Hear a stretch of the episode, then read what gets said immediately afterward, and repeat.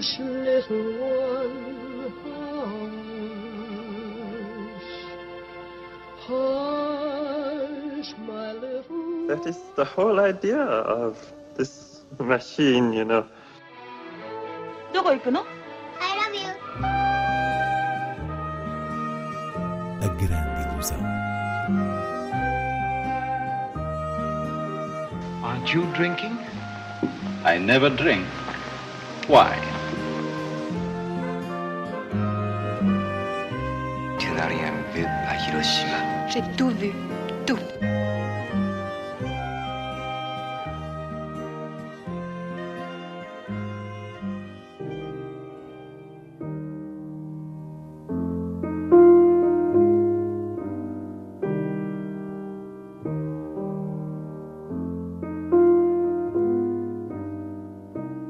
Começamos a grande ilusão com a estreia de Duna, de Denis Villeneuve, a nova adaptação do romance de ficção científica de Frank Herbert.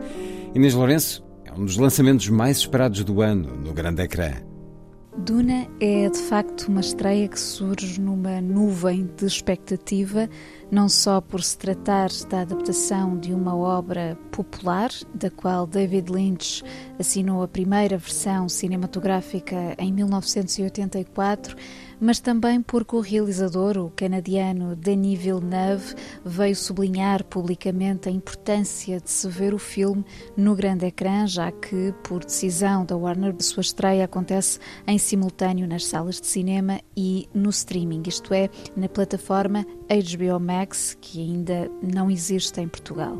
E faz sentido esta preocupação porque Duna, acima de tudo, é um colosso visual, um filme que assenta num design de produção concebido em grande escala, com imagens de tirar o fogo. Apesar disso, identifica-se aqui alguma falta de vida ou então espessura narrativa, aquela alma da aventura. Estamos a falar de uma ficção científica que nos situa no longínquo ano 10.191, num planeta chamado Arrakis, onde uma transição de poder vai gerar um conflito em torno da produção de uma especiaria valiosa e se estende só nesse planeta deserto. A especiaria pode ser interpretada como o ouro ou a droga de Arrakis. E no deserto estão os indígenas, os Fremen, à espera de um profeta que calha a ser o filho do DOC, agora incumbido de governar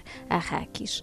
Estas são as linhas da narrativa que aqui se tornam bastante ténues, porque Villeneuve, recorde-se, o realizador de Blade Runner 2049, apostou quase tudo no espetáculo da grandeza e deixou pouco para a expressão do seu elenco, desde logo composto por Timothée Chalamet, Rebecca Ferguson, Oscar Isaac, etc. Portanto, um filme que se apresenta como a primeira parte de um díptico, mas que nas suas 2 horas e meia se empenha quase em exclusivo na criação de uma experiência de ecrã, sem o respectivo investimento emocional. You inherit too much power. You have proven you can rule yourself. Now you must learn to rule others. Something none of your ancestors learned. My father rules an entire planet. He's losing it. He's getting a richer one. He'll lose that one too.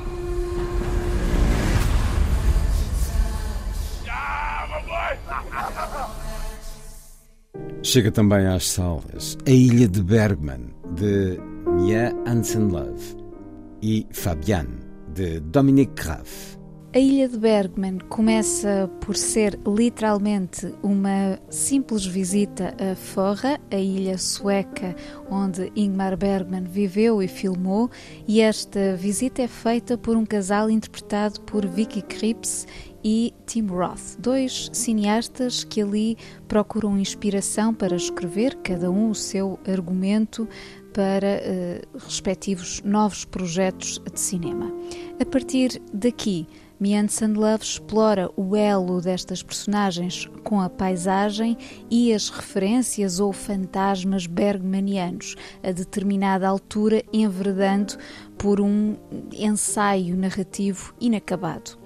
É um filme que alcança uma respiração própria em alguns momentos, mas noutros cai em certas ideias clichê sobre o universo de Bergman que quem conhece bem pode vislumbrar uma imaturidade desconcertante numa ou noutra linha de diálogo. O mínimo que se pode dizer é que a Ilha de Bergman tem um sentido de lugar, uma atenção à envolvência natural que desperta a vontade de viajar até Forra. Por sua vez, em Fabienne, de Dominik Graf, passamos para a vivência da Berlim do início dos anos 30, seguindo a personagem do título, um jovem sem horizontes profissionais, à procura do seu lugar numa sociedade ainda marcada pela derrota da Alemanha na Primeira Guerra Mundial e onde se sente a decadência da República de Weimar com o nazismo à espreita. O filme é baseado no romance autobiográfico de Erich Kästner e centra-se em duas das relações do protagonista. Um caso amoroso com uma jovem advogada, aspirante à atriz, e a amizade com um estudante académico que acaba de escrever uma tese e que será uma figura trágica. Aquilo que Dominik Graf nos apresenta é basicamente um cabaré visual, uma montagem que cruza a história deste trio com imagens de arquivo da Berlim desse tempo, quase sempre com um nervosismo nos movimentos de câmara que procuram reproduzir o espírito da época, a inquietude de uma geração, o seu hedonismo, a sua perdição, aqui e ali pescando o olho à contemporaneidade. É um retrato interessante, mesmo que por vezes exaustivo, nessa linguagem. Nesta quinta-feira arranca a 19ª edição do Festival DOC Lisboa. Decorre até 31 de outubro em Lisboa, com um total de 249 filmes, com uma representação de 62 países e 46 produções portuguesas, dentre as quais a de Salomé Lamas, Leonardo Moura Mateus, João Lameira, José Oliveira e Marta Ramos, entre outros. Este ano inclui-se na programação retrospectivas das obras de duas importantes realizadoras do cinema europeu, a alemã Ulrike Ottinger e a italiana Cecilia Mangini. Portanto, uma celebração do cinema pelo olhar feminino, com as sessões a terem lugar na Cinemateca, e também uma homenagem ao cineasta colombiano Luís Ospina, falecido em 2019, a quem o festival tinha dedicado uma retrospectiva em 2018. No âmbito do projeto Filmar, será ainda exibida a cópia restaurada de Nazaré Praia de Pescadores, de José Leitão de Barros, numa sessão acompanhada ao piano pelo compositor Filipe Raposo, com uma partitura original da sua autoria. E já nesta quinta-feira, o DOC Lisboa exibe na Culturgesto o documentário de Charlotte Gainsbourg, que retrata uma íntima conversação com a sua mãe, Jane Birkin, intitula-se Jane by Charlotte, e no Cinema São Jorge passa um dos recentes documentários de Mark Cousins, The Story of Looking, sobre a experiência da visão a partir de uma condição pessoal, ele que realizou trabalhos de grande cinefilia, como A História do Cinema, Uma Odisseia e As Mulheres Fazem Cinema. O DOC Lisboa estende-se também às salas do Cinema Ideal, Cinema City Campo Pequeno, Museu do Oriente e Museu do Aljube. Terminamos com sugestões de cinema no pequeno ecrã.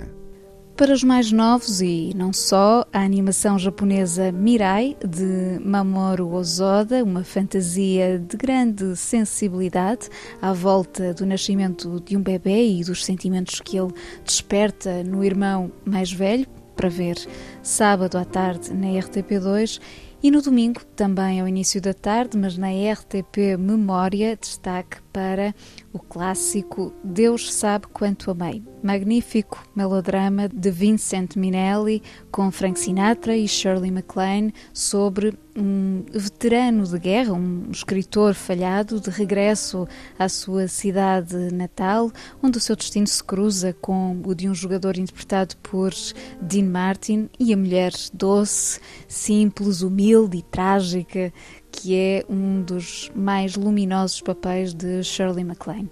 Ficamos com um dos temas da banda sonora jazzística do filme, mais precisamente o tema de Ginny, composto por Elmer Bernstein.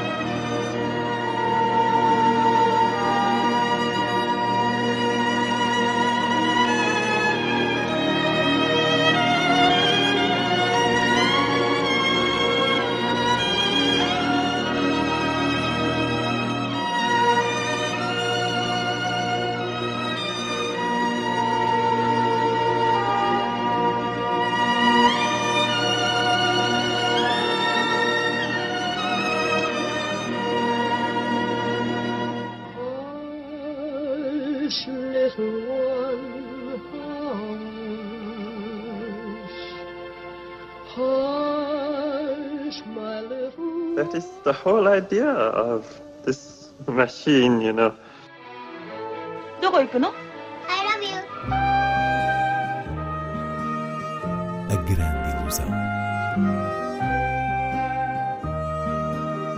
Aren't you drinking? I never drink.